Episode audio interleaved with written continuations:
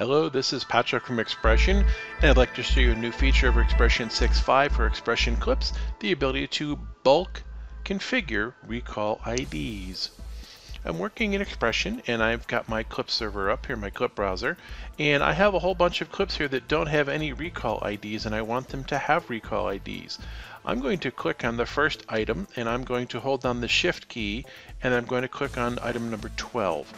Now, I've got them highlighted and selected. If I right click on any of them and then I choose from the right click menu, set recall ID.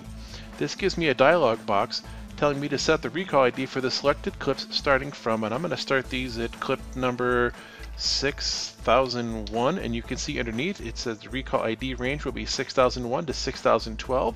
I'm going to click OK and you can see them automatically numbering those clips.